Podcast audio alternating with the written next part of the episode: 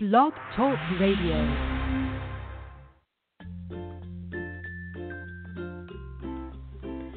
This is the Back Porch Writer Podcast, the show for writers, about writers, and writing. It's live, fun, and informative.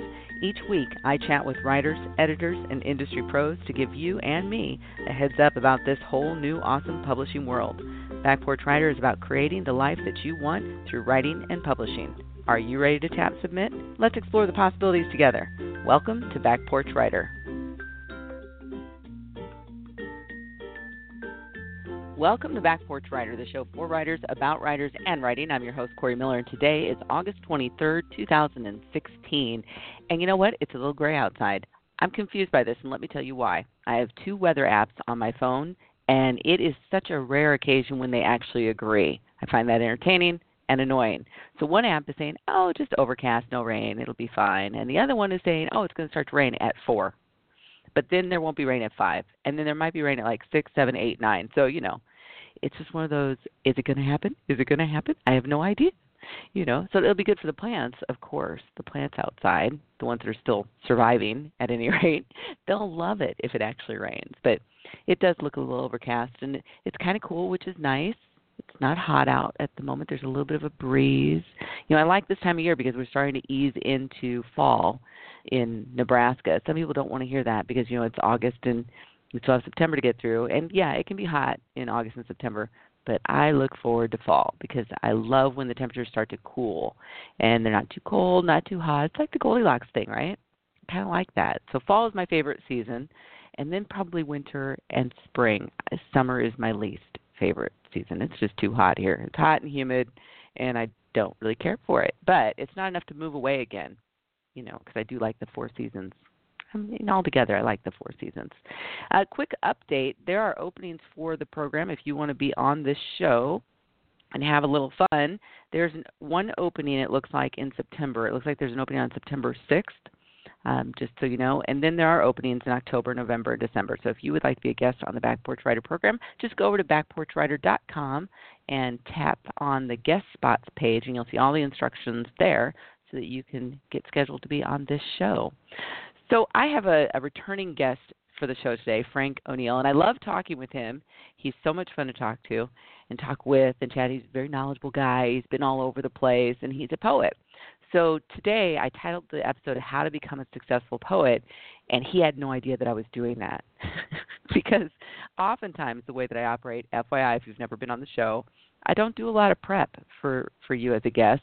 Um, when you call in the five minutes before the show begins, that's your opportunity to get a heads up about what we're going to be chatting about. So that's one of the reasons why it's pretty critical that you call in about five minutes before the show so that we can check audio levels and I can say, hey, here's what I thought we'd talk about. because I generally don't get a chance to communicate with you uh, before that. And honestly, I wouldn't have thought about it much in between that time anyway because I kind of like the spontaneity of of things. And so what happens is I go and I look at your stuff and read your bios and things and I'm like, "Oh, that'd be a great topic." And then I use that 5 minutes before the show to say, "Hey, this is what I thought we'd do. What do you think?" And I figure everybody can handle it and it's lots of fun. And Frank, of course, is one of those people I know I knew he could handle it. So I said, "Hey Frank, we're going to talk about how to become a successful poet." And so that's what we will be doing among other things. So Frank, welcome to the Back Porch Writer show again.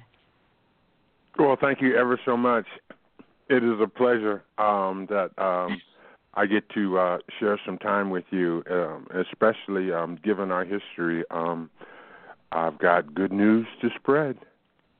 Yes, I know, and I was so excited about that. I was. I will say this: we're going to tease people a little bit because we're not going to tell them yet what it is. But I was excited to hear about it, and I. It would have been nice if we could have got you on a little bit sooner, but it's not too late, so that's cool.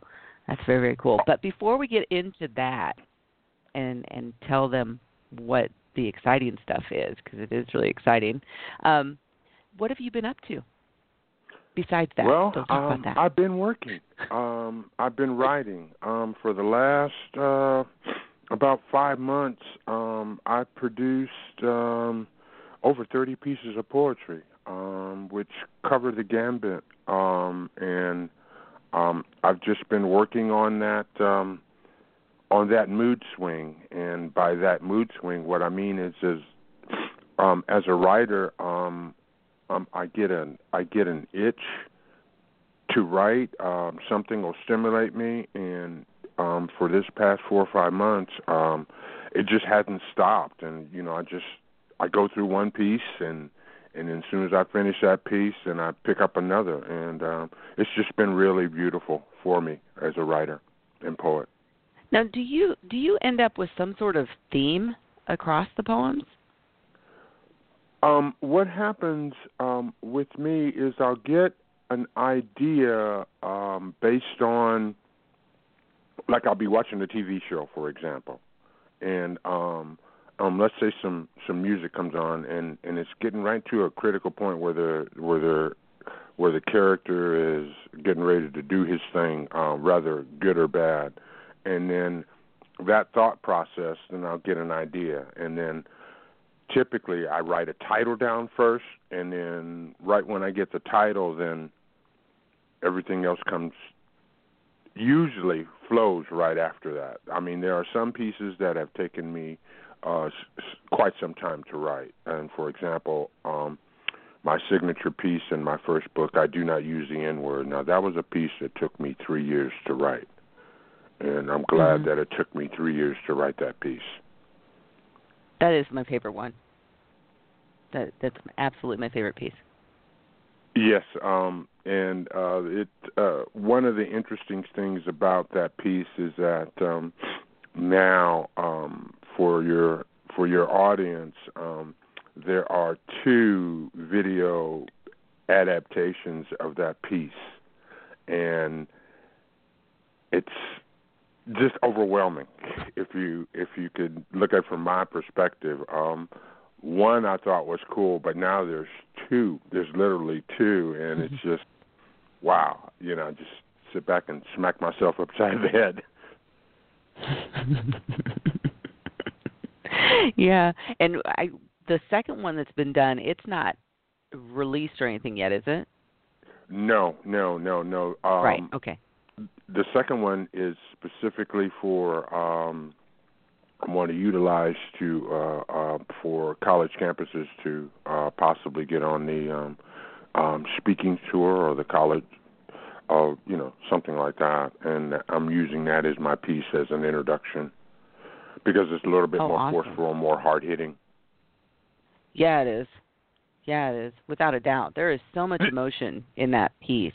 It is amazing actually to me. And I I every time I hear it, read it, I just it chills. You know? It's an it's just Yeah, a, a yeah, and that's wonderful what- piece. Yeah, and um, I, I, I have to thank the uh, Great Plains Black Museum um, for allowing me um, for having me there for a book signing, and then number two, um, my agent uh, Lisa Pelto. She says, uh, Frank, give him a different shot this time, and uh, that's what came out, and it was just it just really worked out very beautifully. Mhm. Mhm. And that second video, who'd you work with to create it? Uh, a lady, uh, her late, uh, her last name is uh, uh, White. Um, I don't want to mispronounce her first name. Um, Mrs. White was the uh, videographer. She was hired by the Great Plains uh, Black Museum um, to shoot um, my book signing, and um, she's who I work with. And then after we had, uh, after she had filmed it, she uh, she just simply asked me. She said, "Frank, uh, do you mind if I?" you know, drop some things in there. And I said, uh, no ma'am, not at all. Um, you know, you have my license to, to go ahead. And let me tell you, um, she she did some phenomenal work. Um I believe her first name is Victoria. Um, but don't I might I might be wrong, but um, my memory, if mem- if my memory is correct, but uh, she uh, she asked me this one question, um, which was very significant, and that question was, she says, um, "Did you see uh, Richard Pryor's movie Live on Sunset Strip?" And I said, "Ma'am, that is the basis of why I wrote this piece." Um, and then she portrayed that from that voice. Um, and um, I'm just overwhelmed. I'm just sit here and scratch my head how how people can can take my word and and, and take it to a, a level of understanding and completeness that um, you know leaves no stone unturned. Um, and and, mm-hmm. and that is the beauty of of literature, and more specifically poetry. Mhm. Now, I we may have chatted about this before, but I, I'm coming back around to this. Why is poetry so hard? Why is it so difficult to write poetry? Because it really is. From my perspective, I find it excruciatingly difficult, and so I just don't do it anymore. I gave it up years ago. So well, what what makes it so difficult? I think if I'm going to be if I'm if I'm going to hit say this correctly, there are things in life that that that come easy to us, and there are things in life that you know we have to add just a little bit more. Um, now, for me, when I first wrote my first two poems to my parents, that was hard because I had to sit back, concentrate, and then put myself in a field of view that I'm speaking to my parents. Now, what do I really want to say to them to convey, you know, my love and appreciation? Once I had completed that, and then I presented those two poems, I actually read both of them to to my mom and dad in that Christmas in 1983. Um, their response to to that it then became easier. And then the more that I wrote for example when I when I left home that Christmas in 83 to return back to Dallas Texas as soon as we got back to Dallas I was with my my second wife um that evening I just took out my tablet and I wrote 15 more pieces of poetry and things that you know I put the title down and just words flow. Um, in other words, what I'm getting to is it. When I first started, it was hard, and then the more that I wrote, the easier it became, and that first acknowledgement um, which was genuine by my parents, um, that's what propelled me, and I haven't stopped writing since. So do you, you know, I wanted to say, you know, how how do you become a successful poet? What are your thoughts on that now that we've just chatted about this um, piece? How to become a successful poet? I believe the way that a person um, becomes a successful poet, um, first of all, um, the individual should have a thought process of where they want to end up. And by where you want to end up, I mean you can write poetry just for the pleasure of writing poetry, and then you can write poetry for the pleasure of that I want to take this to its uh, fullest blossoming, which then means you can you want to be able to put a collection together in a book and, and so on and so forth. Um, but the first thing is to determine where do you want to go with this art form. And then once you have determined that, um, let's just say you just want to um, just want to uh, write and read from that standpoint, so far as poetry is concerned. Um, you can do that. Um, however, um, it would it would seem that as you're on that journey, if you take just just for the pleasure of it, you will then come across the crossroads or come up to the crossroads where do you want to take this further? And when I started writing, um, my purpose is I wanted to go all the way for the for the for the gold ring, um, and uh, that that's what drives me and and and initially um by my with my parents genuine response i mean that was the the spark that propelled me. And um i'm still on that road and still enjoying that journey and taking it you know one one book sale at a time so to speak Mm-hmm.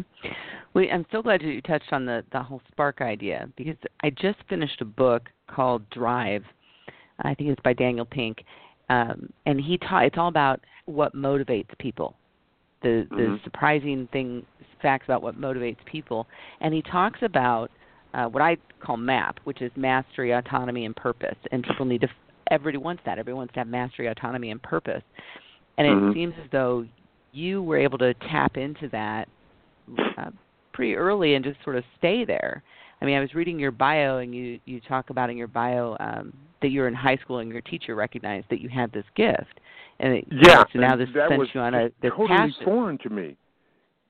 You know, I mean, I was the thing that saved me when I went to high school was the fact uh, um, for your audience. I went to uh, an all boys prep school here in Omaha, Nebraska, what I consider the greatest high school in the world, and that is Creighton Preparatory High School.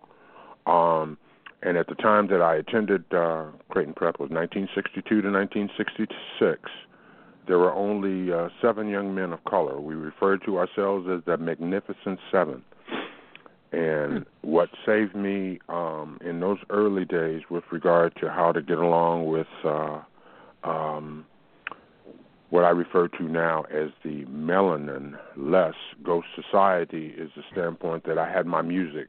Um, since the third day that I attended prep, I was placed in charge of the pep band, and that's that's what saved me. And then for the incident that happened and and what occurred in my junior year, it's like it that came out of nowhere, but it there was a reason why that happened and I embraced it. And then when my wife then says, "Well, Frank, you're a smart guy. Write him a poem." It just brought 1965 back up, and I just, boom, it just flowed, and um, hmm that's when I knew that this was what I. It, this is what why I'm why I'm here.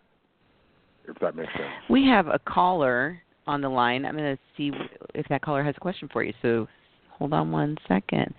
Uh, welcome to Back Porch Writer. Do you have a question for Frank? Uh, yes. Um, I have a question. Um, I'm a poet. I'm a political poet and also a social scientist, and I would like to know basically, um, what do you think um, a poet? What do you think a broken heart is better for, being for poetry or basically um, for for regular people? Could you say that again? Is poetry for? I said, um, do you think that poetry is for the brokenhearted? Like, do you think being a poet is apologizing to a gunman for bleeding so much? Oh no, mm, no. To me, from my standpoint, the way when I look at literature, to me the saviors in the world of literature are number one philosophers and number two poets. Because for without them, um, we as as a society at large, uh, uh, we don't have the ability to distinguish and herald herald some things. Um, and I and I'll present that to you from that fashion. Um, to me, poets uh, disseminate um, the ability for us to make choices and reaffirm those choices, um, whether they be right or wrong. Because number one, to have the ability to write and put it down and then bless the mic with it takes a unique talent in and of itself. And 99.9% of the time, when you are reading your work, you are reading your work to an audience who wants to hear your work. So, therefore, that is the beauty. That is the beauty. So it's like telling the honor of someone else's story while living through the horrors of your own. Yes, it can be, and it can be the flip side of that as well. It can be taking an ideal and say, "This is what the sacrifice is for the ideal." Um, do you want to make that sacrifice? You know, from your voice and your perspective.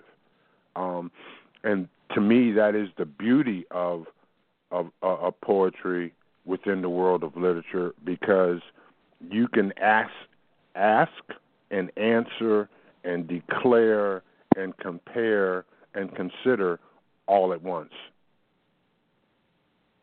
And so that'd be more like of an educator than an entertainer. That'd that be more like an educator you are both. a poet is both. He's universal. It just depends on how you are going to present your material. Well, if I presented material material as an activist and, a, and as an artist, right? Would I be would I be basically being a good poet or a mediocre poet? No, uh-uh. because I want to no, be. no. Anytime, anytime, any. My approach is anytime that I have the ability to bless the mic, I am projecting that piece that I have determined that I'm going to read that day, such that then I'm going to give you 150 with regard to me presenting that piece to you in this format, such that um, hopefully you readily understand where I'm coming from. I do. Because Caller, when thank I have you so much for calling in. Okay, thanks for We- having me I'm on the sorry. show. if you have more questions for Frank, um, I'm sure he will give his information so that you can contact him and ask him more questions. Thank you. Thank you. So, Frank, you Yes, keep ma'am. saying the, this term, uh, "bless the mic." Yes, do you mean? ma'am. To me, um, what is beauty is when an individual decides that he is going to go to an event and he is going to put his soul on the line by reading something that he has composed, he or she has composed. And that's what I mean by bless the mic, um, from the standpoint that you took the time to write this piece, and now through the mud, the blood, and the beer, you are going to speak this piece to the world. You're going to introduce your thought process to the world. And that to me is a blessed event. So, okay, we've kept people waiting for a while. You need to. We have a couple minutes left. Tell everybody your exciting news and what happened with you. Okay, um, on the from the 6th of January to the 17th of February, the Nebraska Arts Council, um, with a video that was submitted by Jason Fisher, uh, owner of Surreal Media Labs, and myself, the Nebraska Arts Council named that submission Surrealist Poetry Video, thus creating a brand new classification of poetry. And we will be blessed by the Nebraska Arts Council with a six week exhibition.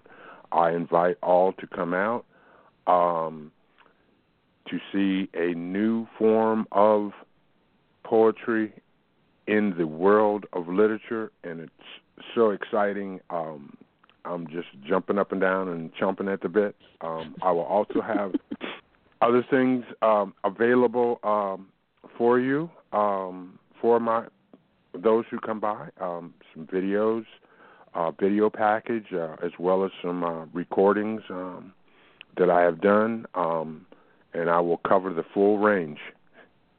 And that is again from January the sixth through February the seventeenth, and that will be taking place at the Fred Simon um, Art Gallery, and which is located on 10th and Farnam. Um, and you can contact Nebraska Arts Council for further details. Well, congratulations on that. That is so amazing. I mean, it just is amazing. And really quickly, uh, tell everybody what is this surrealist? What is that? Surrealist poetry initially is the when we as a culture were brought to the United States, we did not have a language. We adapted and adopted our own form of communication amongst ourselves and whatnot. And if we go back to Phillis Wheatley, who was first published back in the 1775s, and go forward to then look to see all of those uh, individuals who were were published, we could surrealist poetry used to be referred to as a uh, broken form of English. However, it is much more expressive than that general outline, and that is the form. Uh, my hero is a gentleman by the name of Kuti or Country Cullen, and his piece is Bird in the Gilded Cage. Um, if you read that, um, you will then understand the history uh, and the journey that we as people of color have taken with regard to literature. And that's why I write in this form. Well, I've put uh, Frank's information in the uh, description here, so there's a link to get to his website, so you can reach him that way. Are there is there another way for people to reach you, like the young man who called in? Is there another um, way for him to reach you? can call, you? You can reach me on Facebook. Um, I have a Facebook page, um, Frank O'Neal, um, and then um, um, when you reach out there, you can scroll down the left side of the page, and you'll see additional pages.